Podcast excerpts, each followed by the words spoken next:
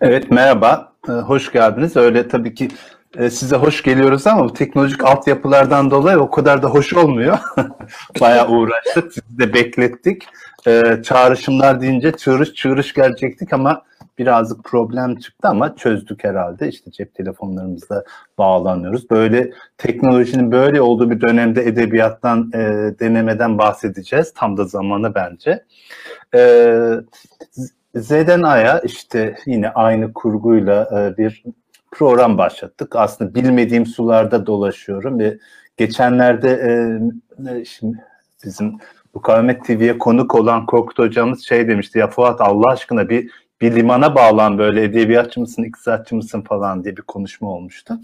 Ee, işte Z'den A'ya diyoruz çünkü gerçekten de her geçen gün yukarıdan aşağı, yandan yukarıdan her şey belirlenen bir dönemden geçiyoruz. Biz de dedik ki ya birazcık çağrışımlardan hareket edelim. Ama çağrışımlar kendisini şöyle bir yola soktu. Ee, aslında işte önce ezgiler çok e, güzel Nevzat abiyle başladık. Sonra şiir dedik, işte e, roman dedik ama bugün e, sizin de şöyle bir şeyi de dile getirmek istiyorum. Bu programı bana önerdiğinde sevgili arkadaşım Ayfer, e, önce bir çekindim ama bir taraftan da hoş bir şey. Çünkü sevdiğim, okuduğum, dinlediğim, e, seyrettiğim şeyleri buraya davet ediyorum. Birazcık daha iyi anlamak için yani birazcık bencilce bir çağrışım oluyor. E, sevgili Esra'nın metinlerini sosyal medyada e, şey yaptım, gördüm.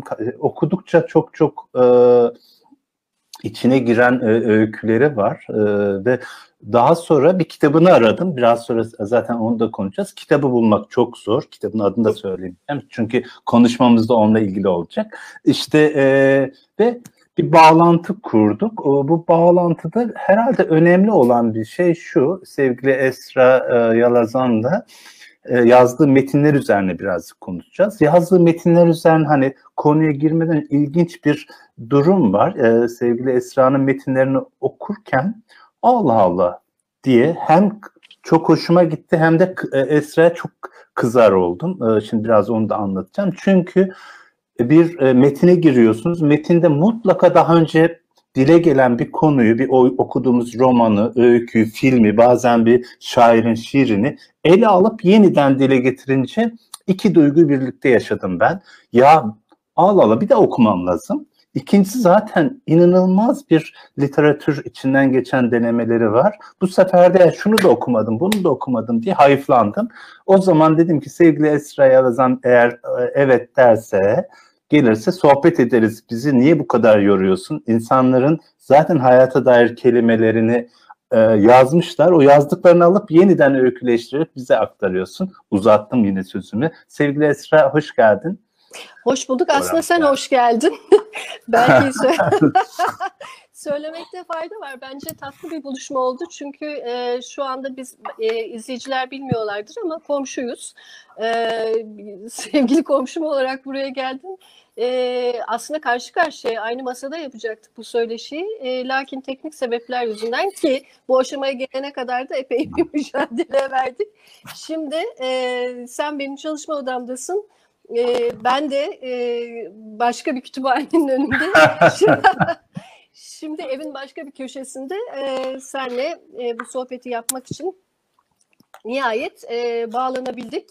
E, Bence sen sor. Ee, ben ben ben e, evet sordum zaten bence başladım sormaya. Çünkü e, şey e, son anda zaten bugün her şey son anda oluyor. E, e, şimdi iki tane önemli değerleme çalışmam var. Bakınca yani benim bildiğim işte e, daha çok işte daha önce de konuşmuştuk. Böyle edebiyat sanat üzerine denemeler vardır.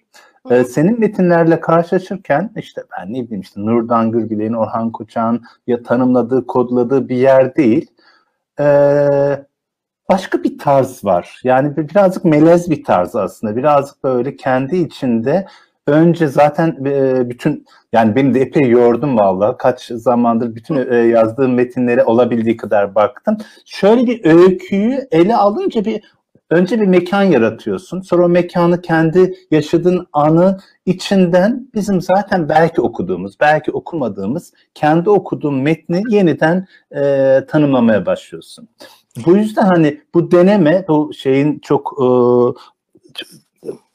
e, Lukas bir yerde şey der yani ben e, bu kitaptaki e, metinleri bir araya getirdim de niye bir araya getirdim? Acaba ortak bir bağlantısı var mı?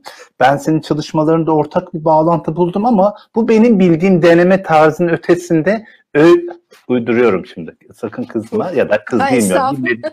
Estağfurullah. Sanki şöyle ö, ö, bir, her metni okurken öyküler içinden geçiyoruz. Yani a, a, sen yaşayarak bir metin kuruyorsun. Bu bizim bildiğimiz deneme tarzından biraz farklı bir tarz. Yani bir melez bir dil. Sanki kendin bir öykü kuracaksın ama öykü kurarken başka birinin kurduğu dilin içinden geçiyorsun. E, aslında bence çok güzel tarif ettin ama e, ben öncelikli olarak e, muhtelif e, konuşmalara davet edildiğimde e, başlangıçta söylediğim şeyi tekrar etmek istiyorum.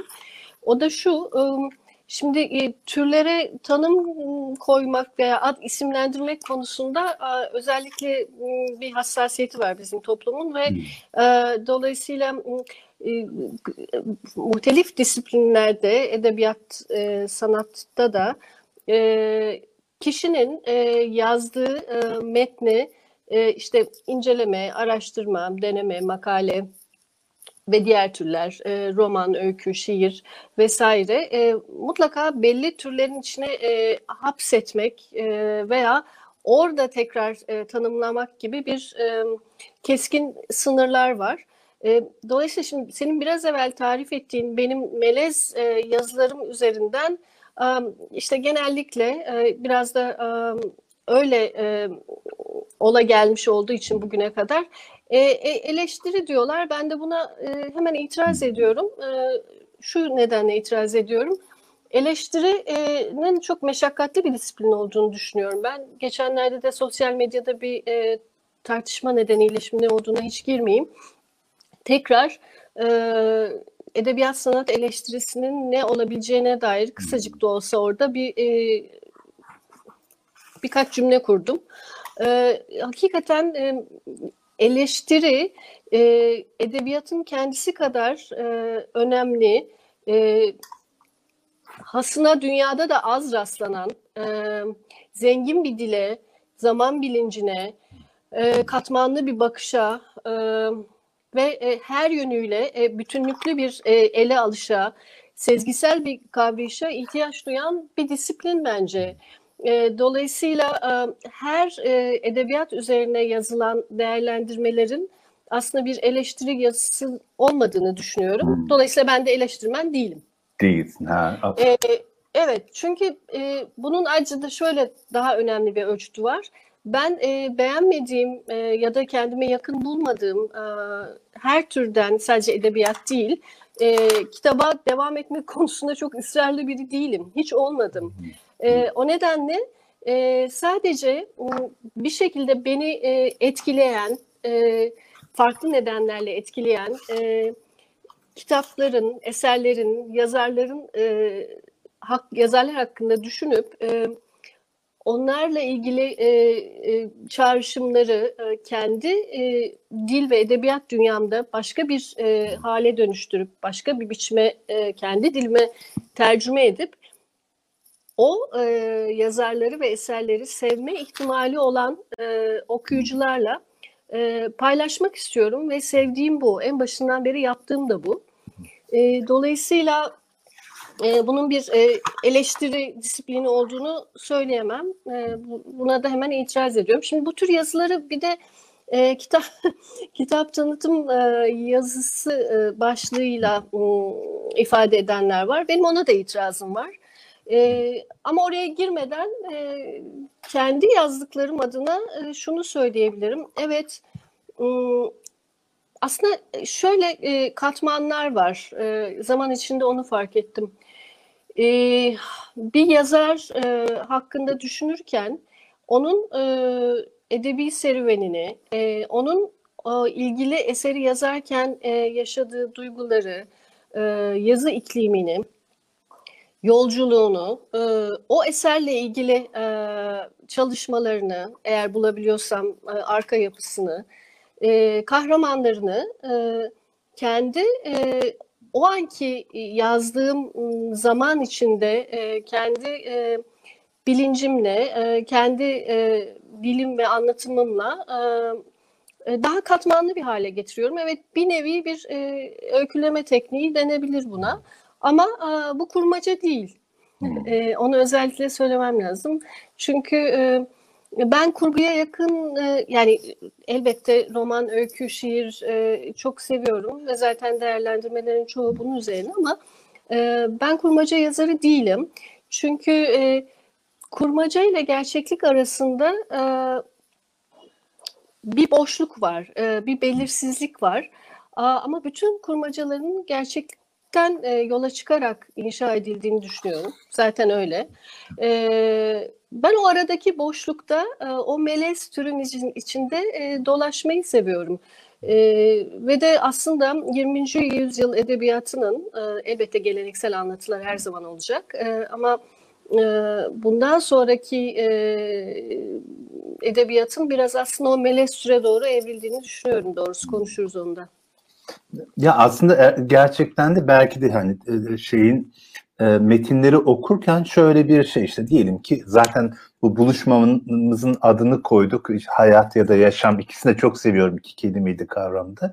Bir de işte e, kelimelerimiz var ama birileri oturuyor kelimelerle kurgularını yapıyor ve kurgular işte roman, öykü, şiire dönüşüyor. Bir başka birisi gelip diyor ki bir dakika senin kurgunu, kelimeleri ben yeniden tanımlayacağım.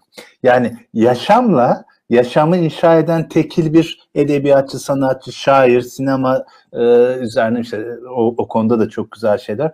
O ikisi arasındaki yaşamla e, sanat eseri arasındaki dilin içine giriyorsun. Aslında bir kurgu var orada bence. Hani kurgu yapmıyorum diyorsun ama kurgu e, gerçi yazıları da devam ettiğimizde yavaş yavaş o farklılaşıyor ama kurgu güzel bir kurgu şu anlamda belki de e, e, kullandığın şey çok e, anlamlı bir ifade vardı. Yani insanların e, metinleri se, e, o metinlerle bağlantı kurma heyecanını artırıyorsun.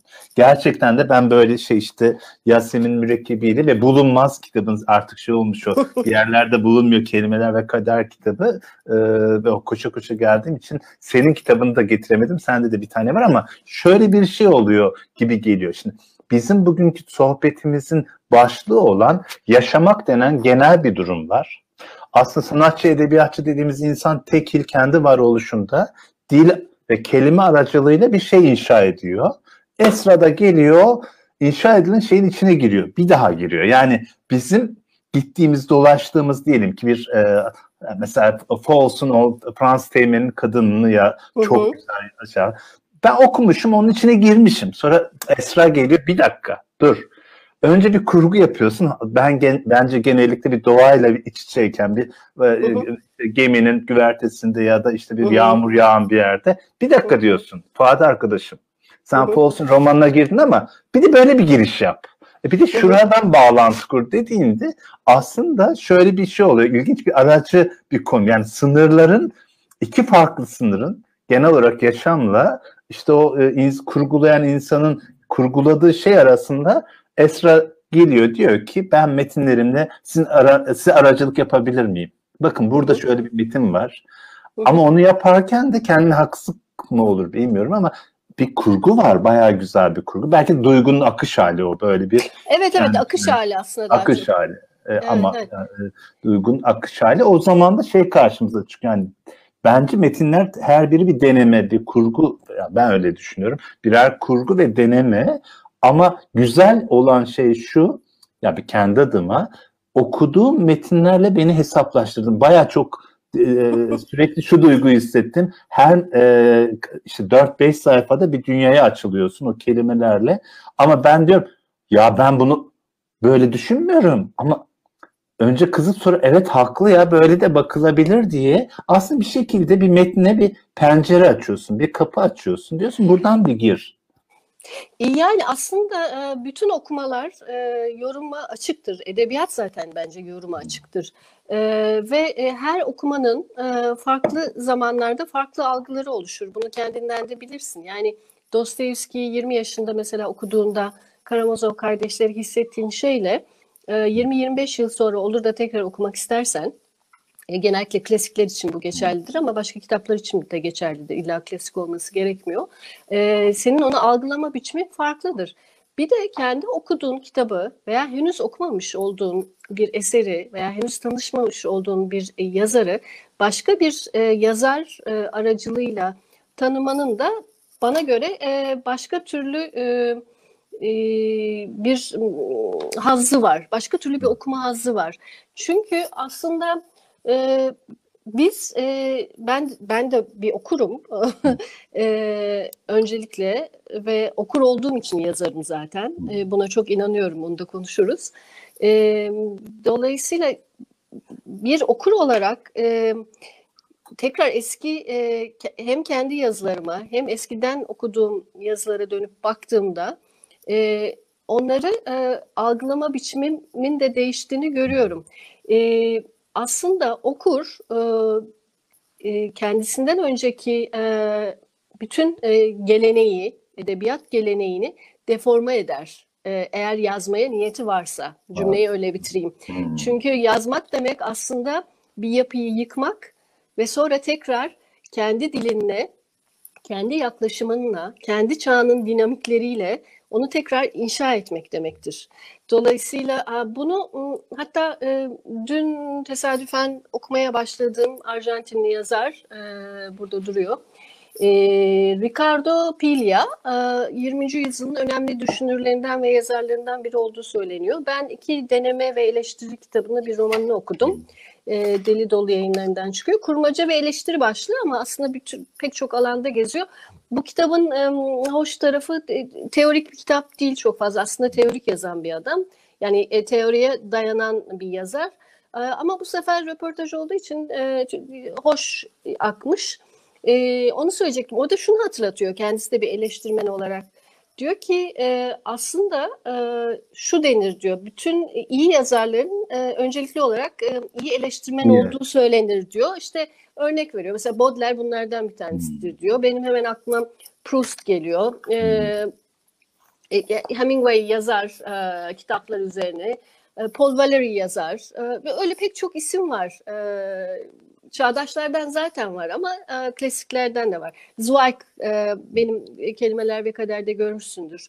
E, benim benim çok sevdiğim e, biyografi yazarının olmasının ötesinde iyi bir öykücü ve romancıdır bence ama aynı zamanda yazarlar üzerine e, e, bunu da aslında bir, bir konuşmak isterim. E, çağının döneminin yazarları üzerine veya kendinden biraz daha e, evvel yaşamış, e, bir önceki dönem yaşamış yazarlar üzerine bir e, ömür vakfetmiş bir yazardır. E, mesela bizde biyografi geleneği de yoktur. Biraz konudan Yok, konuya zıplıyorum ama e, onu söylemeye çalışıyorum. Yani e, yazmak için bence hep şu hani genel e, geniş geniş başlıklar vardır. Edebiyat ne işe yarar? Ee, insan ne zaman yazar olur? Hmm. Yazar kime denir falan. Şimdi bunun yani bunu ya da niye yazar? Niye yazar? Ee, veya işte neden insan hikaye anlatır? Bu bu soruları binlerce yıldır e, insanlık işte bir bir şekilde soruyor. E, farklı farklı cevaplar veriyor. E, ama daha mesela daraltmak istersek belki şöyle söylenebilir. E, ya, yazmak demek bence yazının ne olduğunu merak etmek demek. Edebiyat bence e, hani edebiyat nedir? Edebiyat e, o edebiyat yolculuğuna çıkmak ve edebiyatın ne olduğunu anlamak demek. Oranın arka bahçesine girip gerçekten e, ben e, hani hakikaten e, benim edebiyatım, benim meselemin e, hayattaki karşılığı nedir diye sormak demek. Yani belki böyle basit basit hmm. başlamak lazım. Yoksa e, dediğim gibi binlerce e, soru ve cevap verilebilir. Ya herhalde e, bence e, ilk önce yazma ile ilgili e, yazma bence çok özgürlükten vazgeçme anlamına geliyor. Tehlikeli bir çıkış. Yani bu Prost dedin mesela oradan aklıma geldi. Prost bir yerde şey der işte Tanrı nesnelere ad verdi. Sonra yazar geldi ya da işte şair ya da ressam neyse artık o sanatsal faaliyetin her birinde olabilir. e, geldi Tanrı'nın koyduğu adları yeniden koymaya başladı. Şimdi bence bu çok önemli bir şey. Çünkü yeniden adlandırıyorsan, yani yeniden dile getiriyorsan, yeniden konumlandırıyorsan, o konumlandırma demek senin yaşamla kurduğun kendine özgü varoluşun bir tercümesi haline geliyor.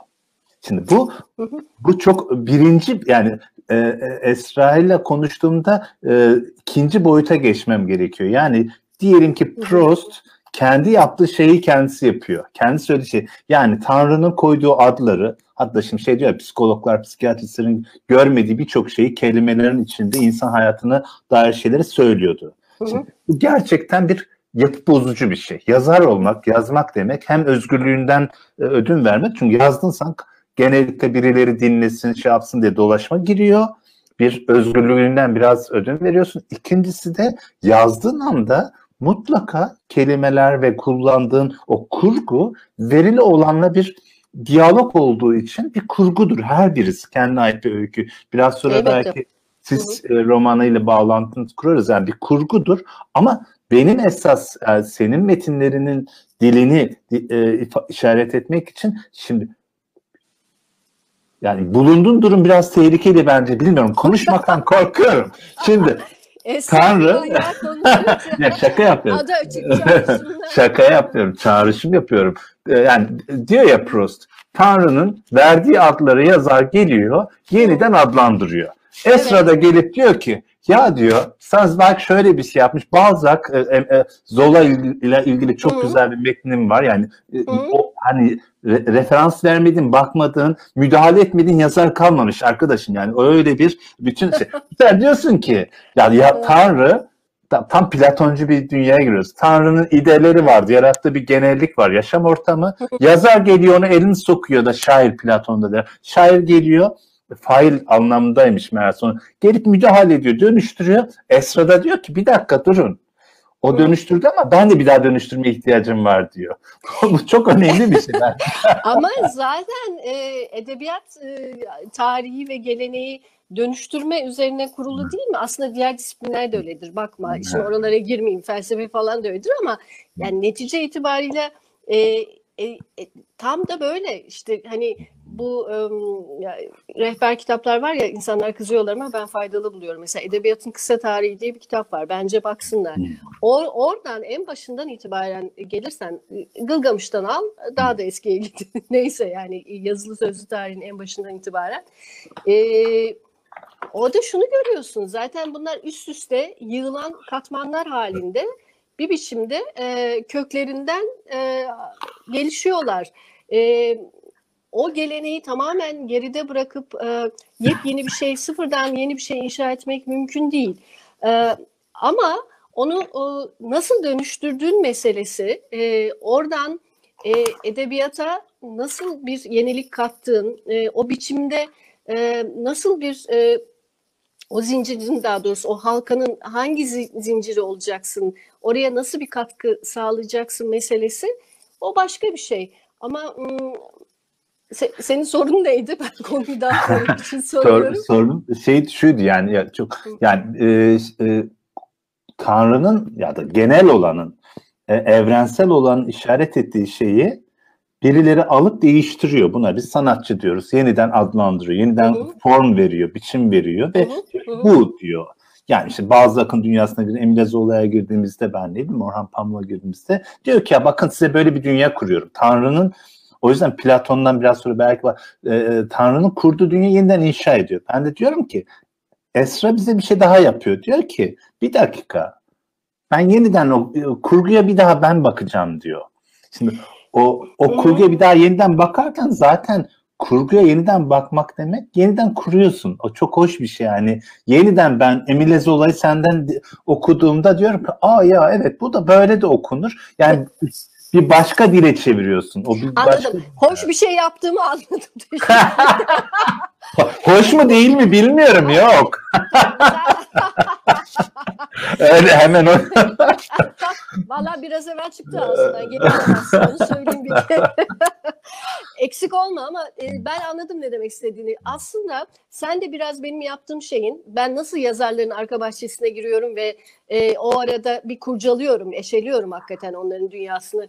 Biyografi okuyorum, günlüklerini okuyorum, mektuplarını okuyorum, e, notlarına dalıyorum. Hakikaten yazı yazarken o yazıları bakma yani onlar aslında sadece bir duygusal akış yazıları değil. E, bir bakıyorum. E, e, orada bayağı bir bence e, bence bir bak bir bakmıyorsun yani şey Zweig için söylediğim bir şey var bazen yazardan daha çok yazarı tanıyor diyorsun Evet. mesela Balzac için falan bence Evet. senin metinler bayağı bir emek işi yani Ee, Ee, biraz emek bir- veriyorum doğrusu. Yani evet şimdi bunu e, hayır vermiyorum diyemeyeceğim. Veriyorum çünkü e, işte biraz evvel itirazım onaydı. Yani ben e, bir kitabı alıp onu tanıtmak derdinde değilim. Meselem hiç o olmadı. Çünkü yani bu, bu yapılabilir. Zaten e, kitap eklerinde bazen de başka çare kalmıyor. Bu, bu yapılıyor. E, ben e, editörlerimin yıllar içinde çok itirazlarına rağmen e, inatla ve ısrarla o yazıları uzattım. Çünkü e, benim o akıştaki yazıyı kelimelerle sınırlamam çok mümkün değil, olmuyor. Ve dolayısıyla da kendime doğrusu pek limit koymayı sevmem. İşte bana atıyorum 10 bin kelime derler, o 20 bin olur. E, Çünkü o şey yani hakikaten e, ben edebiyatın sınırları olduğunu da inanmam bu arada. E, oraya zıplamak istemiyorum ama ya o yazı nerede bitmesi gerekiyorsa orada biter. Ve o yazın içinde dediğim gibi tıpkı e, yazarlar e, yazmak istedikleri e, metin için nasıl bir araştırma yapıyorlarsa ben de bunun için hakikaten ciddi, ciddi bir mesai veriyorum. Verdim yani genellikle veririm. E, dolayısıyla o sırada şuna bakıyorum. E, şimdi atıyorum bir, bir tane bana e, yazdıklarından söyle. John Fowles diyelim ki. E, Fowles'un e, daha evvel kendi kitaplarıyla ilgili yazdığı e, bir takım denemeler ve incelemeler var. ki Tamamen kendine dönük. Yaptığı röportajlar. Varsa buluyorsam, bulabiliyorsam atıyorum Paris Review'dan bir röportaj. E, veya yıllar içinde e, okuduğum kitaplarından kendi defterlerime aldığım notlar. E, atıyorum büyücüyü okurken e, 15 sene evvel bir e, bir yaz bahçesinde e, bana çağrıştırdığı bir, bir e, duygu kırıntılarını e, not edişim. Bütün bunlar e, bir şekilde bir araya geliyorlar ama ben onu e, şimdi oturayım da bir Fowles yazısı kurgulayayım diye yapmıyorum. Hmm. E, bir bilgiyle beraber e, sezgisel e, akışı e, ve kelime seçimini diyelim. O da bence önemlidir. Onu da konuşuruz istersen. Onlar bir doğal bir şekilde bir araya geliyor. Ya bence edebiyat zaten şimdi konu dağılmış gibi konuyu dağıtmak istemem ama Yok yok zaten çarşı çarşı gidiyoruz ya hiç sorun yok. tamam. Ee, çok e, şimdi son yıllarda da epey e, yaygın olan e, bu e, yazarlık kursları hatta şimdi onun okuma versiyonu da çıkmış. O ikinci bölümüne daha fazla şaşırıyorum. E, okumanın öğretilebilir bir şey olduğunu düşünmüyorum. O, okuma a, insanın e, çok kişisel bir tecrübe ve tamamen kendi yol haritasını kendi çizebileceği ve e, o da sezgilerle ilerleyecek bir e, eylem ya da bir e, haz, ım, bir tutku diyelim. Yazı da böyle. Dolayısıyla yazının da işte bu e, elbette her işin bir matematiği var. Yani e, bir, bir senaryo yazmak isterseniz bir senaryo kursuna gitmenizde bir sakınca yok. Faydalı bile olabilir. Ama e, bu m, edebiyatın o, oradan buraya sıçradım zaten.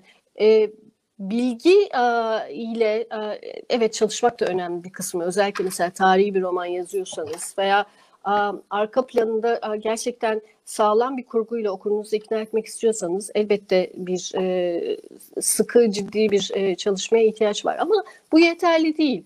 Ben bunu bir üçlü saç ayağı gibi görüyorum. E, dil çok önemli. Çünkü edebiyat aslında belki tekrar oraya görmek dönmek lazım. Edebiyat benim için her şeyden evvel dil, ses ve melodi demek ve tını demek. Edebiyat aslında Kelimeler tabii ki. Evet kelimeler. Evet. Onu harekete yani, geçiren ne? Evet yani e, kelimelerin çağrıştırdığı e, imgeler var elbette. Ve yazar o imgeleri çoğu yazar görür. Oturduğu zaman masaya ilk önce resim görür. Mesela ben e, ya, yazarların nasıl çalıştığına dair veya işte sevdiğim eserleri nasıl yazdığına dair metinleri okumayı sevdiğim için a, hakikaten e, hep takılırım. E, ve gerçekten ne kadar çok yazar varsa o kadar çok yazma biçimi vardır bu Aynen. arada. Hani e, bu, bu burada çok netim. Yani bunda böyle hani kategorize edilmesine itirazım var, karşıyım. Ha, işte yazarlar böyle yazarlar. Yazarlar, hayır böyle bir şey yok. Dünyada ne kadar çok yazar varsa o kadar çok farklı yazma biçimi ve e, şeyi vardır, süreci vardır. Ama e, belki de duruşu zaten vardır. Yani değil mi? Belki de o anlamda yazma eylemi tabii daha başta olmak üzere bir zanaatkarlık süreci yani alıp mesela İlhan Berk'in bir şeyi var çok sevdiğini bildiğim için çok güzel İlhan Berk'le bir anını paylaşmışsın bir metinde. Hmm. O şey diyor bir seferinde diyor tümceleri aralarında konuşurken buldum diyor. Canlıdır tümceler diyor. Yani Evet, o kelimeler yani iç içe geçen bir dünyadan bahsediyoruz. Belki de hani 30 yıldır iktisat denen camiada ders veren birisi olarak belki de o yüzden böyle çağrışa çığrışa programlara kaçıyorum.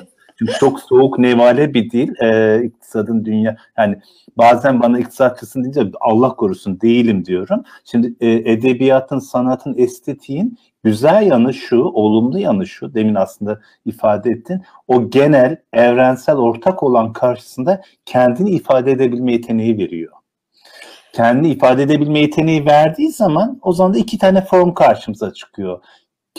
Ve buluşmamızın e, başlığında olan şey bir taraftan yaşama ait bir dil kuruyor.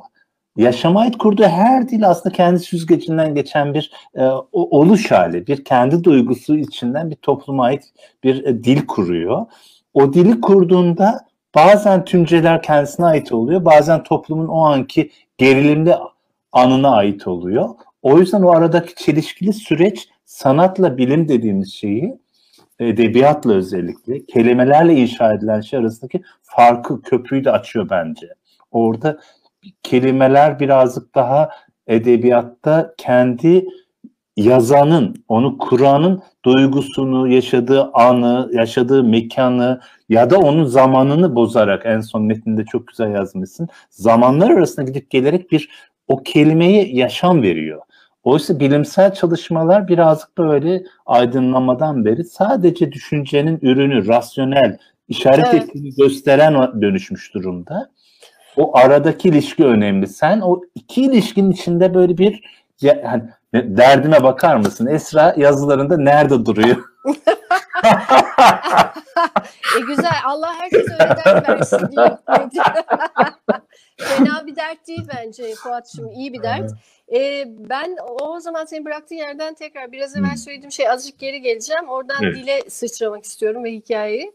E, ne diyordum? Edebiyat evet, hakikaten aslında e, se- sezgi e, ve yoruma açık.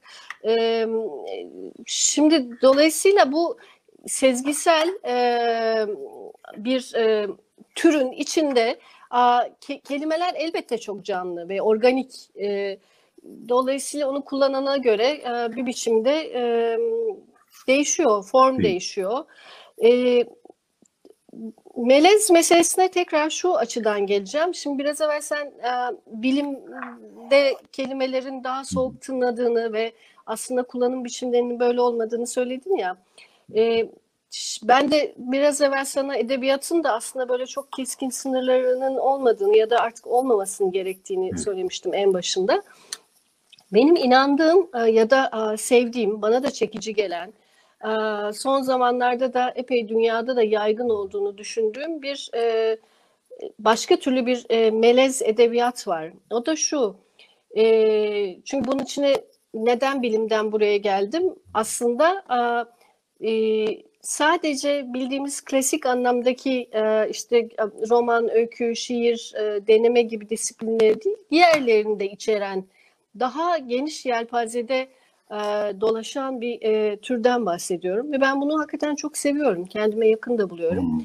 E, hatta seninle bir konuşmuştuk. E, bu e, ben- bu e, İspanya'da da e, çok fazla okunan, dünyada aslında okunan, e, Türkiye'li okurların da artık tanıdığı Enrique Villamatas e, da bahsetmiştim. E, Bartleby ve Şürekası kitabı. Hmm. O aslında mesela bir e, kurgu metindir.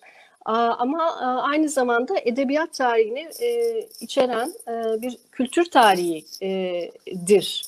E, farklı yazarlar üzerinden giden ve biraz da başladın galiba sen de okumaya. Evet, evet. Çok da keyifli bir kitaptır. Şimdi bu mesela bu türün içinde bilimin hiç olmadığını söyleyemeyiz. Var ama bu gerçekten o edebiyatın büyülü sesiyle hele ki iyi bir yani kelimeleri iyi kullanan ve onlara gerçekten e, sezgisiyle hükmedebilen bir yazardan bahsediyorsak e, çok cazip hale gelebiliyor. Ve dediğim gibi ben 21. yüzyıl edebiyatının biraz oraya doğru da e, evrildiğini düşünüyorum. E, çünkü bu bu çağda, bu uğultulu çağda, bu gürültülü dünyamızda e, her taraftan sesler ve görüntüler içinde e, bir zamanın boşluğunda kaybolurken e, o e, klasik e, anlatıya ya da klasik öykü roman formuna e, bağlı kalma inadının da çok anlamlı olduğunu düşünmüyorum. Bu o her zaman olacak zaten. E, çünkü insanlar e, neden hikaye anlatmak ister demiştik en başında. Evet. İnsan neden hikaye anlatır? E, çünkü birbirimize ancak böyle dokunabiliyoruz. Bu, bu söylediğim şey sadece e, edebiyatla veya e, yazılı metinlerle ilgili bir şey değil. İnsan e, kendisini var etmek için e, en başından beri ilk önce bir dile ihtiyaç duymuş değil mi? E, hatta bunu da konuşmuştuk galiba sevgili İsmail Gezgin'in Homo Narans şahane bir kitaptır. İzleyenlere de tavsiye etmek isterim. O, o mitler, masallar ve efsaneler üzerinden ve en çok aslında insanın dile neden ihtiyaç duyduğunu, neden hikaye anlatmak istediği üzerinden e, şahane bir kitap yazdı. Orada da şunu hatırlatıyor. E, ben çok takıldım çünkü aslında biraz tersinden anlatıyor orada. Bugüne kadar e, insan neden anlatır meselesini biraz e, farklı bir e, açıdan yaklaşmış. E, o da şunu söylüyor. İnsan aslında bir hayvandı daha önce e, ve e, tıpkı hayvanlar gibi doğanın içinde kendi bir düzeni vardı, bir zamanı vardı ve ona zaten verilmiş olan, teslim edilmiş olan e, doğal bilgiler vardı. Ama sonra insan e, kendi e, bir şekilde hayvan olmayı istemedi. Yani özetliyorum şey kısaca, basitçe. Tek, kendini bilen, e, hatırladığım evet. kadarıyla tek kendi bildiğini evet. bilen hayvan insandır diye bir cümlesi vardır. E, evet, diye. evet ve yani do, tabii ki e, bir düşünce sistemi geliştikten sonra da herkesin bildiği gibi öleceğini bilen tek canlı. Fakat orada aslında altını çizdiği mesele şu. Dili yarattı diyor. Toplumsal bir varlık olmaya ihtiyacı vardı. Ve dili yarattığı için de aslında İnsan neden dili yaratır? Neden dile muhtaçtır? Çünkü e, ölümlü olduğu gerçeğiyle e, yüzleşmek istemez. Bundan hoşlanmaz insan. Dolayısıyla dile ihtiyacı vardır. Neden dile ihtiyacı vardır? Hikaye hikaye etmek için, hikaye anlatmak için, hikayelerle, mitlerle, masallarla iz bırakmak için dünyaya. Çünkü biliyor gideceğini, artık var olmayacağını. Fakat o dili e, içine girip toplumsal bir varlık olduktan sonra da artık maalesef doğanın bir parçası olmaktan e, mecburen vazgeçiyor ve kopuyor. Koptuktan sonra da e, her şey bildiği her şeyi unutup tekrar kendini yeniden inşa etmek zorunda hmm. kalıyor. Buradan şuraya geleceğim. İşte insan bu yüzden hikaye anlatıyor aslında. Hmm. Yani e, daha doğrusu binlerce sebepten bir tanesi. Bir tane. E, ama başlangıcı orası. Dolayısıyla biz e, birbirimizi tanımak için, e, ötekine e, muhtaç olduğumuzu kendimize hatırlatmak için, kendimi hayatımızı inşa etmek için, e, kendimizi dönüştürmek için, e, atıyorum günlükler aracılığıyla kendimizi tekrar ve tekrar keşfetmek için, e, başkalarının hikayeleri üzerinden başka hayat ihtimallerini e, düşünmek e, ve belki oraya sığınmak için. E, yani o kadar çok sebebi var ki ama hikayeye ihtiyacımız var.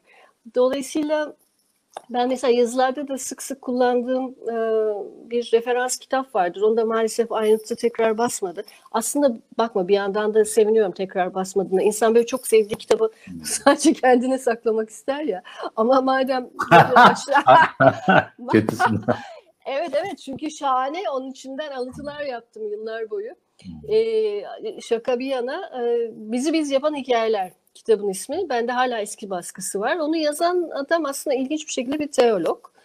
E, teoloji e, formasyonu. Fakat e, edebiyat tarihine kafayı takmış ve gerçekten şahane. Yani e, o da mesela farklı disiplinleri içeren. O bir inceleme kitabı sadece edebiyat değil ama e, bütün bir edebiyat tarihi üzerinden insan hikayeyle kendini nasıl inşa eder? E, bunun psikolojik, felsefi ve sosyolojik e, boyutları ve yansımaları nedir? E, yazarlar üzerinden çok güzel bir toparlama yapmış. Ben mesela onu e, hep e, yazarken bir biçimde e, insan neden hikaye eder, insan neden hikayeye muhtaçtır ve neden kendine başkalarına ikna etmek için hikaye anlatmaya mecburdur ru takıldığımda dönüp hmm. o kitaba bakıyordum. Evet aslında ilginç. Mesela e, kelimeler ve yaşam diye başlamıştık ama şimdi sen birden bir zaman akışı içine soktuğunda benim aklıma böyle daha erken dönem metinler geliyor. Mesela herhalde yanlış hatırlamıyorsam Gordon Child'ın e, tarihte insan kendini yaratan insan da şöyle bir şey söyler. İlk dönemde insanın kullandığı dil geliştirdiği dil tabii kelimelerden biz ben mesela dile geçtim. Dil somut bir şeydi. İşaret ettiği şeyle bütünleşen bir şeydi. Yani tıpkı e, işte yanlış hatırlamıyorsun. Hatta Manguel'in bir çalışmasında da var. Yani bir dilde bir şey kelimeyle ifade edildiğinde algılanan şey oydu zaten. Mesela hani vardı ya bizim e, e, Amerikan yerlilerinin kullandığı o, o tramboa işte bilmem bütün Hı. dilin kelimelere dökülmesi nesnel işaret edildiğini gösteren bir şeydi. Şimdi hı hı. O zamanla soyutlama gücüyle işte o homo sembilicus dediğimiz insanın kendi yaşam ortamındaki karşılaştığı bazen güçlükler, bazen e, belleği yeniden canlandırma be, ama çok daha fazla anlam kurma, anlam inşa etme. Çünkü herhalde Saffet Murat Tura öyle bir şey diyor. Lanet olsun. Yaşa, varoluşumu düşünmek zorundayım dediğin anda anlamı bulmak zorundasın. Ama orada yine Yine yine senin bir metinden hareketli hatta dün akşam biraz karıştırdım bugünlerde başka bir Thomas Mann bir şey söyler yani bu kelimeleri her kullananın kullandığı kelime e, bir sanat ifade etmez. Onun elitist dili yerine şunu söylemeye çalışıyorum. Aslında dil var, dilin kullandığı kelimeler. Kelimeler bizi hayatla, toplumla ilişkileri kuruyor. Ama bir gündelik hayatta akan bir dil var bir de zanaatkarlar var. Hı hı. Nereden geliyor bizden? Onu sorgulamanın anlamı yok. Yani ne oluyor da Emile Zola bir bilimsel faaliyet gibi yine senin yazından alıntılı söylüyorum. Bir bilimsel faaliyet gibi edebi çalışmalarını yapıyor. Ya da diyelim ki bir başka birisi yine e, şeyde diyelim ki Borges alıyor kelimeleri verili kurguyu tamamen bozuyor. O zaman şöyle bir şey diyebiliriz. Kelimeler ve hayat dediğimizde evet dil ve kelimeler var. Fakat bazıları bu kelimelerle verili olana karşı bazen kendini korumak, bazen belleğini canlandırmak, bazen verili olana karşı çıkmak, hayır diyebilmek. E, bu Alexander Plaza yazan, e, senin yine yazdığın bir metinde yani sürgüne gidiyor, Nazi döneminde kitapları yakılıyor ve Amerika'ya gittiğinde tek sığındığım kelimelerdi diyor. Yazmak Hı-hı. zorundayım diyor. Ha o Hı-hı. zaman belki şöyle gündelik hayattaki e, böyle o hayata gömülü olan gündelik hayatta akıp giden insanların kullandığı iletişim aracı olan dilin ifade ettiği kelimelerle bir zanaatkar gibi bir ustalık olarak zamanla niye bir derdi vardı işte e, bazen aşktır bazen doğa sevgisidir bazen toplumsal kurgudur o kelimelerle zanaatkarca uğraşanlar var. Tam da Proust'un dediği gibi yeniden anlam vermek istiyor. Niye veriyor? Bir tane şey de yok. Lukas'ın erken dönem güzel yazısında der ki işte yine aynı konu geliyoruz. Edebi eserde bir mutlaklık aranmaz. Orası o öznenin kendi kurduğu dünya ile bağlantının bütün çeşitli olanaklarını bize sunar. İşte o zaman birazcık hani e, e, elitist gelebilir ya da bilmiyorum bu dünyayı ama bana kalırsa tıpkı bir cam ustasının cama şekil vermesi gibi e, edebiyatçı, şair, e, denemeci farklı formlarda hı hı. hayatla kurduğu ilişkiyi kelimelerle ifade etmek için bir zanaatkarlık yapıyor. Bir e, usta işi çıkarıyor. Yani o zaman orada bir emek var. Yine oraya getirmek istiyorum. Kelimeler orada birden bize dokunuyor. Yani hani Orhan Veli diyor, e, Orhan Veli yani hissettiğimi keşke ben de yaza ifade edebilsem. Yani bazı kelimeler ustaların elinde hangi kaynaktan zanaatkarca biçim buluyor. Benim senin çalışmalarında gördüğüm bu o, o yüzden yaşamla dil arasında kelimeler arasındaki bağlantıyı kurmaya çalıştığımda evet yaşamla dil insanların gündelik varoluşunu devam ettiren iletişim ortamını sağlayan şey ve kelimeler aracılığı, kelimeler form veriyor, ona biçim veriyor. Ama edebiyatın yaptığı şey o kelimelere bir emek harcayarak mesela Melih Cevdet Anday'ın söylediği hani şey der ya şiirle zanaatkar gibi uğraşmak lazım öyle ilhamla falan olmaz. Çok katılmasam bile evet bir emek vermek gerekiyor. Bu emek sadece oturup çalışmak anlamı değil. Üzerine düşünmek, zamanını ayırmak, onunla cebelleşmek anlamında. O yüzden şöyle bir kurguya geçebiliriz gibi geliyor. Dille kelimeler yaşam ama dilin ustası olan sanatçılar var. Zanaatkarlar var. Eski Yunan'da zaten sanatçı diye bir şey yok. Zanaatkar var. Evet, yani. evet. Zanaat bu yani. Onu dile getirmek istedim. O zanaatı yaparken de mesela Yeryüzünde Bir An için Muhteşemiz diye bir metnini okudum. O da o, e, yazarımızı okumadım. O mektupla e, şey arasındaki yine bir o dilin hangi formda açığa çıkacağını dile getiriyor. O zaman zanaatkar zaten dediğin gibi her yazanın kendi bir donanımı varsa o zaman biz falancayı romanını, şiirini, filmini gösteriyorsak o artık zanaatkar formunda bir yere ulaşmış demektir gibi geliyor bana. Ee, ya şimdi biraz evvel bu senin edebiyatla yaşam arasındaki e, mesafe ya da e, ilişki dediğin şey e, bende e, şöyle tezahür ediyor. Ben e, elbette hayatı kavramak için e, hayata ihtiyacımız var. Bu çok basit. Yani kişisel e, tecrübelere ihtiyacımız var. Ama a, bunun yetmediğini e, gördüğümüz noktada e, herkesin kendine belki bir kaçış alanı, bir sığınma bölgesi var. Benimki edebiyat oldu. Or, orada buldum e, aradığımı. E, ben hayatı edebiyat aracılığıyla anlamaya çalışanlardanım. E, bunu e, buraya yönelmek için mutlaka e, bu arada telefon bitiyor galiba. Fena haber. E, low battery dedi. Neyse. E, biraz daha var galiba. E, bu anlamda e, dediğim gibi ben edebi metinler üzerinden hayatı daha e, ilginç bir şekilde daha berrak görebildiğimi sanıyorum. E, buna inanıyorum. E, aslında bu pek çok okur için de geçerli olabilir e, Fuat. Çünkü e, gündelik hayatımızda, gündelik akışta farkına varamadığımız pek çok ayrıntıyı a, kısacık bir anın içindeki bir e, kıvılcımlı bir e, parla, parlamayı, e, insanların e, kırılgın, kırılganlığına dair e, üstü örtülmüş gibi görünen bir e, kısacık bir anı bir yazarın e, anlatımıyla e, fark edebiliriz. Ve o zaman bu e, gündelik hayatta e, atladığımız ya da göremediğimiz, e, bazen tahammüden görmek istemediğimiz pek çok e, gizli kalmış e, duygu kristallerinde e, yüzeye çıkarır ve daha iyi görmemizi sağlar. Daha e, derinlikli algılamamızı sağlar. Onları içselleştirebilmemizi sağlar. O anlamda e, ben edebiyatla e, yaşam arasında e, böyle hani büyük bir e, uçurum veya yarık veya mesafe e, görmüyorum. Tersine e, benim için birleştirici bir unsur edebiyat ve hayat.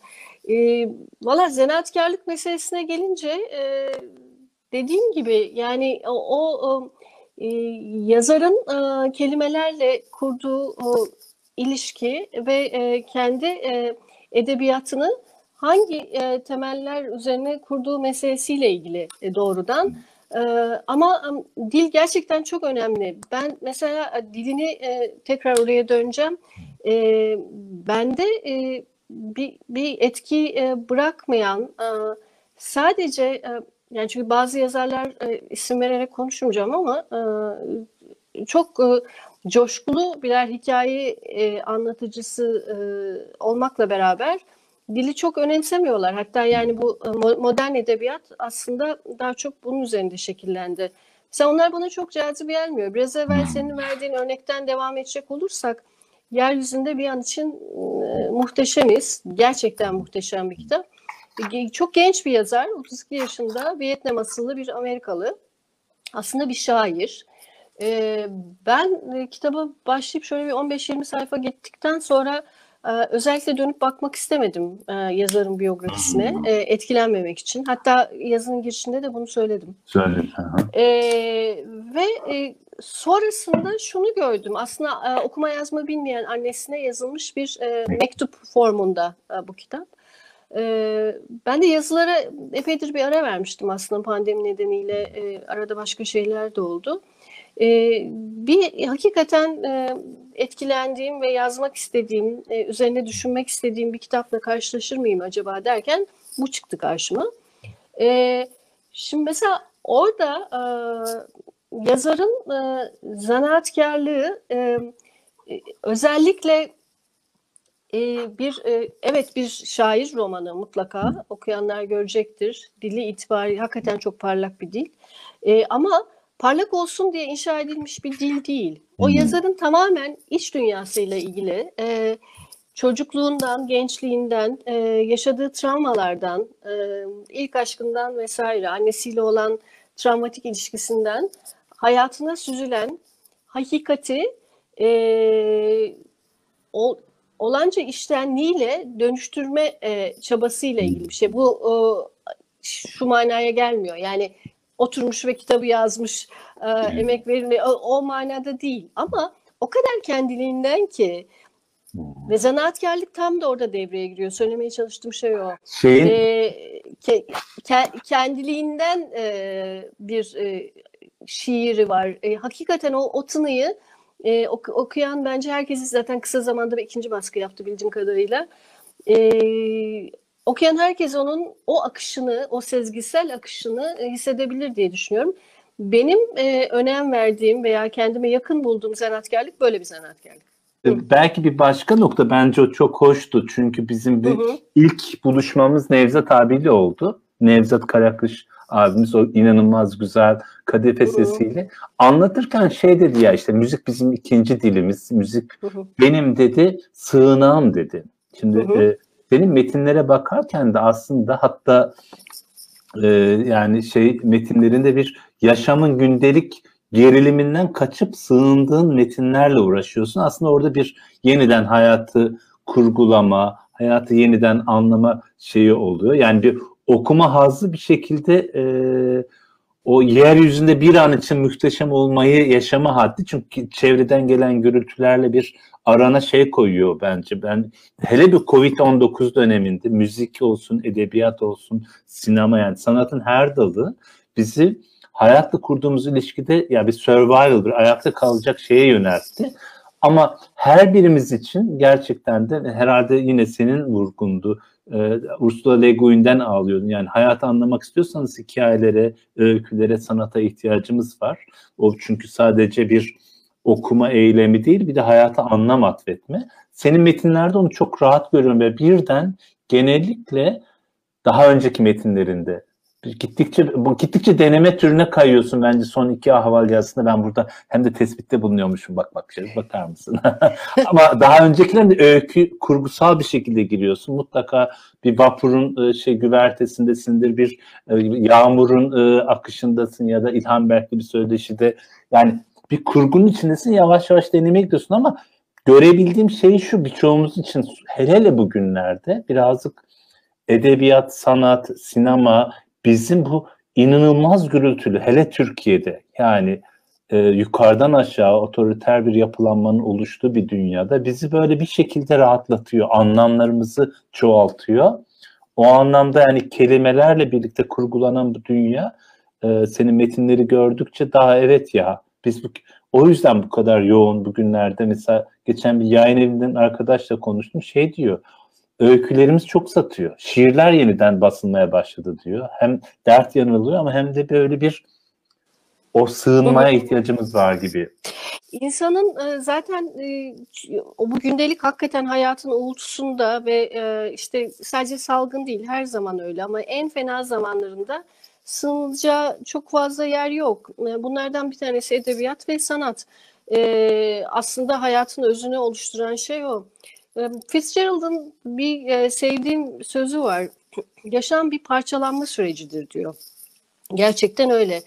Ve e, yazarlar, anlatıcılar, e, hikayeciler, romancılar, şairler bize o parçalanma anın içindeki e, kırılma anlarını gösteriyorlar diye düşünüyorum. Ve biz o anları gördüğümüz vakit e, her seferinde e, çok iyileştirici olmayabilir bunlar.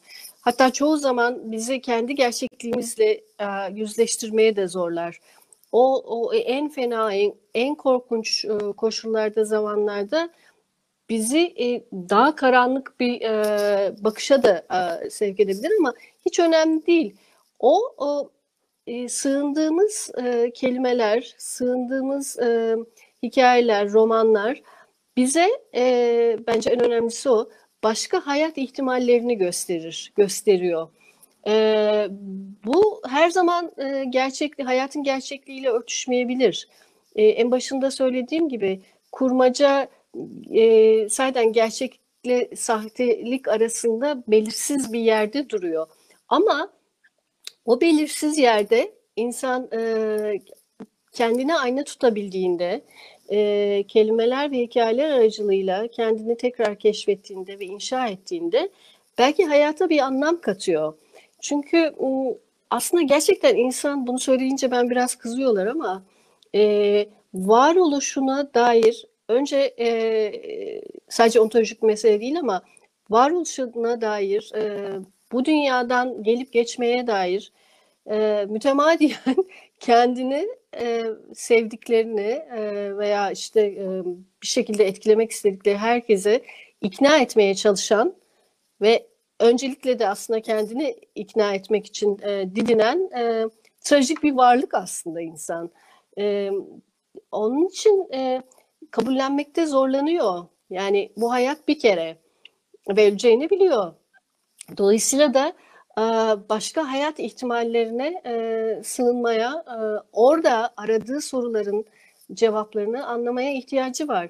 Yani bütün e, yani genellikle yazarların 3-5 tane temel meselesi vardır. E, aklıma gelmişken söyleyeyim. Bunlardan bir tanesi zamandır. Çok net.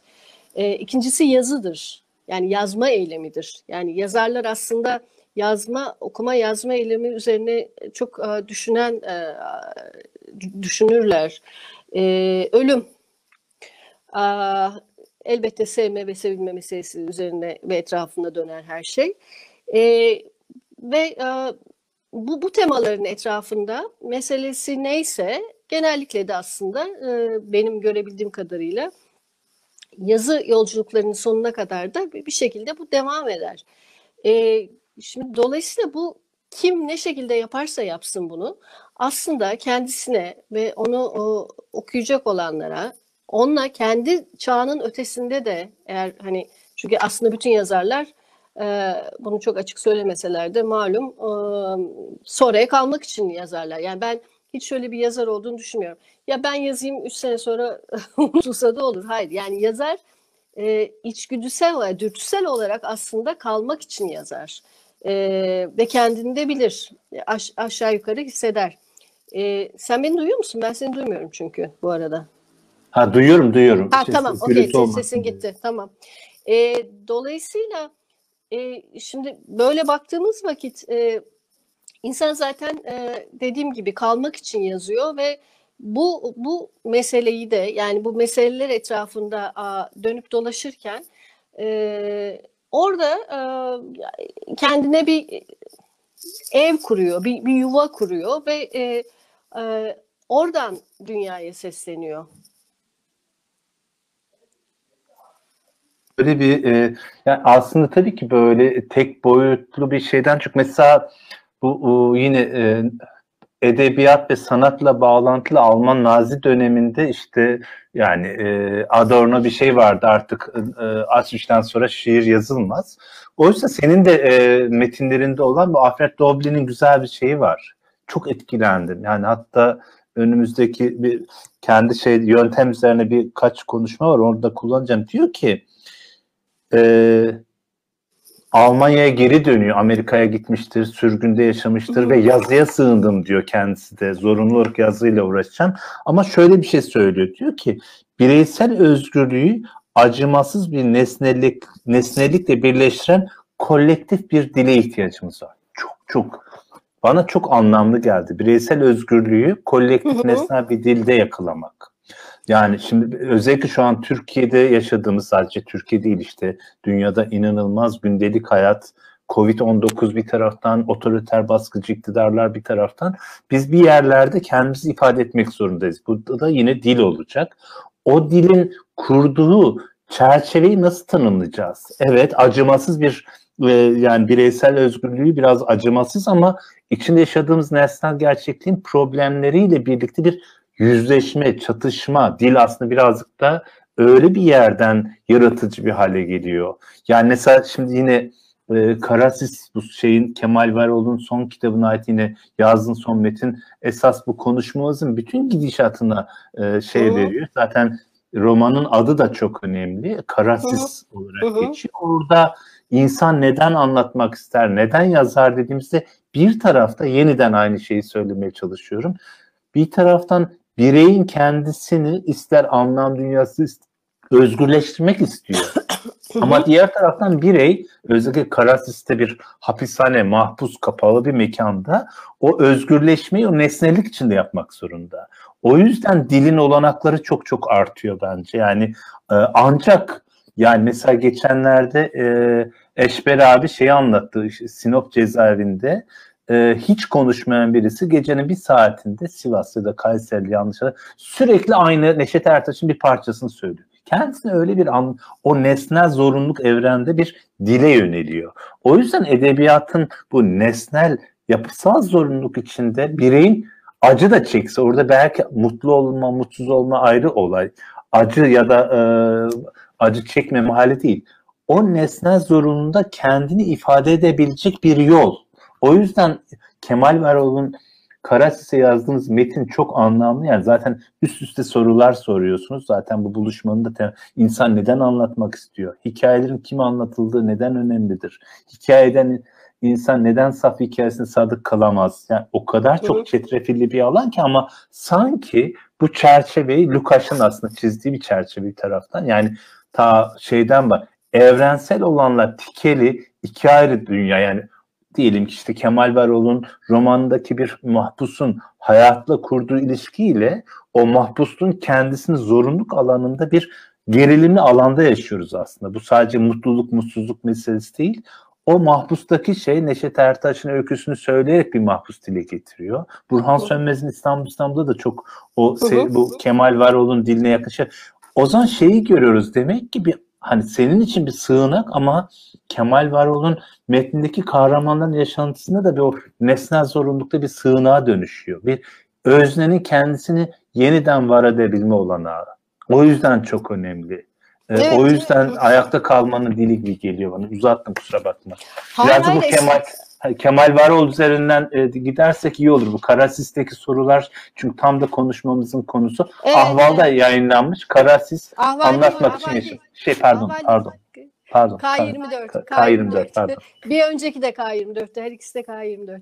Ee, şöyle e, Kemal'in e, e yani Kemal Varol'un Karasis e, hakkı, romanı hakkında yazarken biraz evvel bahsettiğin sorular üzerinden ilerledim. Çünkü aslında kitaptaki kahramanların, mahkumların, 7-8 tane mahkum var ama aslında bir tane esas bir ana karakterimiz var ve onunla ilişki içinde olan bir öğretmen karakter var. Ee, o ikisi e, üzerine yoğunlaşsa da hepsinin farklı farklı e, bakış açıları ve duruşları var. Farklı nedenlerle e, hapisteler. E, bu arada adli şey, siyasi bir mesele değil. E, başka türlü meseleler ama e, bunun böyle olmasının sebebi de biraz evvel senin de hatırlattığın e, sorular. E, girişe uzun uzun yazmıştım onları. Hatta e, Kemal de e, mutlu olmuş. E, gerçekten çünkü yazarların öyle bir takıntısı var. Yani e, sadece yazmak yetmiyor biliyorsun. Bir de insan okuyanlar gerçekten anlasın istiyor. istiyorlar ve e, anlaşıldığını düşündü. Ben de onu anladığımı düşünüyorum. Çünkü e, onun meselesi gerçekten insan neden e, hikayelerini anlatır? Neden e, bir de bir zaman ona eşlik eden bir zaman meselesi de var tabii ama e, neden hikayesini anlatmak için e, gerçekten onu anlayacak birine ihtiyaç duyar? Neden e, hikayeleri en saf haliyle anlatamayız da onlar bizden çıkarken hep neden onlar dönüşmek zorundadır? E, hakikat duygusunu nerede kaybederiz? Nereye kadar e, bir şekilde hikaye ederken e, sadık kalırız, kalabiliriz hakikate? Neden hikayeleri e, sürekli çoğaltarak ve çoğal, her seferinde çoğaltırken başka bir forma a, dönüştürme e, ihtiyacını hissederiz gibi e, sorular var ve aslında romanın temel meselesi bunlar etrafında dönüyor. O zaman şöyle diyebiliriz, evet yani orada bir bireysel hikayeler var, bir dramatik yapısı da var sonuna kadar e, okuru e, dinç ve diri tutan. Ama gerçekten mesela Kemal'in bu romanı için onu söyleyebilirim. Hem en şair romanı, e, muhteşem bir dil.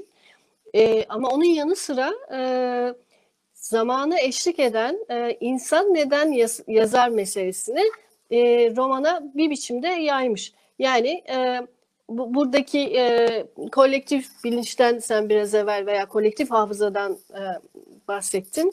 E, ileride bir gün e, bu, bu roman e, büyük bir ihtimal yani hatırlandığı vakit hatırlanacaksa e, insan neden hikaye anlatır başlığının altında hatırlanabilecek e, eserlerden, romanlardan bir tanesi olacak. E, bu. Bir de sen bu bireysel kolektif e, hafıza derken gene çok güncel olan e, başka bir ha duyamadım. Hafıza değil de bu daha çok işte e, Lukas'la Adorno o dönemin tartışmasında bir şey vardır. Yani bir metinin evrensel mutlak olan dünya ile kurduğu ilişkiyle e, gerçek nesne yani mesela o yüzden şey çok önemli bence işte Kemal Varol'u ben kitap bitmiş okuyamadım keşke okusaydım şeyde kalmamış Karasis ama e, anladığım kadarıyla o kadar detaylı güzel bir dille aktarmışsın ki Karasis'te bir mahpusluk var. Hatta şey girişini kullanmışsın. İşte Berger'den alıntı sana iki kez muhabbet müebbet verdikleri hmm. gün onların zamanına inanmayı bıraktım diyor. Yani nesnel gerçeklikle kişinin kendisinin o gerçeklik içindeki kendi öyküsünü ifade etme arasında bir e, bağlantı var bütün metinlerde. Zaman zaman mesafesi var. Biraz evvel e, hikaye e, e, temasına eşlik eden zaman e, derken bunu kastediyordum. E, aslında şunun altını çizmiş, çizmek istemiş. İçerideki zamanla dışarıdaki zaman. E, bu sadece içerisi dışarısı arasında bir ayrım da değil aslında herkes kendi zamanını yaşıyor. Yani kendi zamanında yaşarken e, dili kullanma biçimleri de değişiyor. Dolayısıyla kendi gerçekliğiyle e, evet e, dışarıdaki veya toplumsal gerçeklik arasında da e, hem bir çelişki, e, bir mesafe hem de bir bağlantı kurulmuş oluyor. E, ama buna benzer e, tam belki karşılığı olmasa da başka bir e, kitaptan e, bahsetmek istiyorum. O da son zamanlarda gene e, çok severek okuduğum, aslında yazacaktım ama e, kaldı yolda biraz durmak istedim. Ba- başka bir dosya üzerine çalışıyorum kendimle ilgili. E, melez bir anlatı. E, Annie Ernaux'un e, eski bir yazardır. Fransa'nın e, önemli e, yazarlarından biri. 20. yüzyıl. E, bütün bir Fransa tarihini politik, sosyal, e, her her boyutuyla e, edebi, kültürel e, anlatan bir e, roman yazmış. Aslında bir otobiyografi ama e, birinci tekil şahsın hiç kullanılmadığı bir otobiyografi. Yani ben diye anlatılan bir e, dil değil. E, hakikaten çok ilginç. E, son benim aslında Anierno 17 yaşında keşfettiğim bir yazardı. Cem Yayınemi o zamanlar basmıştı böyle incecik kitaplar. Bir kadın, bir erkek, bir tutku. Ee, sonra yıllar sonra e, bu kitabıyla karşılaşınca Can Yayınları'ndan çıktı. Çok sevindim ve e, biraz evvel e, vurguladığın aslında o, o mesele e, çok uzun zamandır e, böyle bir roman okumamıştım. E, bir, bütün çıplaklığıyla çıktı karşıma. Çünkü e, kendi gençliğindeki bütün o politik hareketler 68 e, Cezayir meselesi, savaşlar, e, bütün bir toplumun e, Avrupa'da, Fransa'da nasıl dönüştüğü, değiştiği, e, onlara miras kalan travmalar, onlarla nasıl başa çıktıkları e, bir tür kronolojik bir e, hikaye dökümü. Bütün simgeleriyle, e, müzikleriyle, plaklarıyla, sanatıyla, filmleriyle, yönetmenleriyle ve, tam, ve çok eleştirel bakarak. Yani orada bir Bovar eleştirisi de var. E, dönemin müzisyenlerinin eleştirisi de var. E, yani sadece bir anlatı değil. Yani biz gençliğimizde bunları dinlerdik, böyle yapardık, böyle yaşardık gibi bir şey değil. Gayet eleştirel bir bakış. Kendi kendi kuşağını da dahil ederek, e, Sartre'ı da dahil, dahil ederek, varoluşçuları da dahil ederek e, şahane bir şeydi hakikaten. Ve e, e, bu tabii hani yanlış anlaşılmasın toplumsal gerçekçi roman gibi bir şey değil. E, hakikaten çok özel bir form. E, izleyenlere de bunu da özellikle tavsiye etmiş olayım. E, dili de ihmal etmeyen, e, yani kuru da bir dil değil. E, edebiyatın e, diğer unsurlarını da gözeten e, harika bir kitaptı. Dolayısıyla hani şundan bahsediyordun ya bugünün e, işte bu salgın döneminin anlatan bir şey belki nasıl yazılır, ne zaman yazılır. Onu zaten şu andan bulma, bilmek mümkün değil.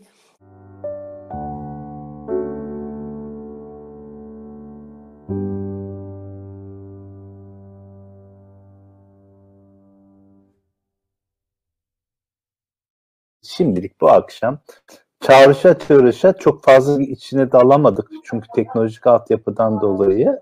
Ama yine çığırıştık. Ee, bence e, önerim e, e, zaten bütün metinleri internet ortamında e, inanılmaz farklı yerlerde bulabilirsiniz. Sanki işte Düzce'nin bir web sayfasında oranın yazarıymış da görebilirsiniz.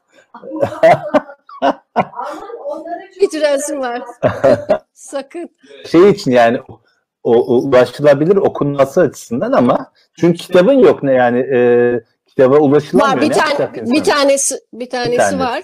Evet. Diğerleri de e, e, internet ortamında bulunabilir. Ayrıca e, baskısı tükeninde e, yeni baskısı olacak. Ben onu haberdar ederim.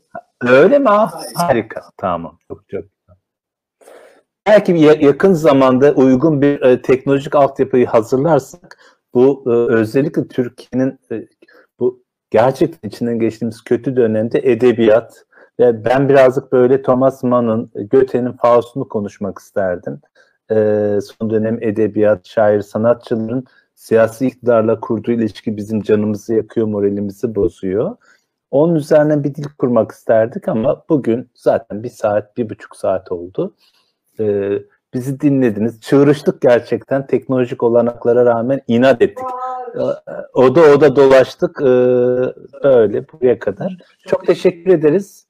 Ee, haftaya bu sefer e, sevgili e, arkadaşımızın bu sefer sinema neyi anlatır? Nasıl anlatır sinemaya gireceğiz.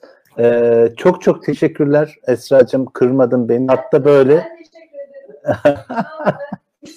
İstediğin gibi bir şey olamadı teknolojik koşullar, sorunlar nedeniyle ama olsun. Bence bu da bir hikaye. Ee, bir şekilde bir sonraki başka bir yazıda e, mutlaka e, şu şu konuşmaların en azından bir kısmının geçtiğine e, tanık olacaksındır diye düşünüyorum. Bence yazının ve edebiyatın güzel ve sürprizlere açık kısmı sahiden okuma hazını besleyen bir şey e, vardır mutlaka bir sebebi. Bir hikayeye dönüştürürüz. Bundan bir hikaye çıkar yani. Ben teşekkür ederim.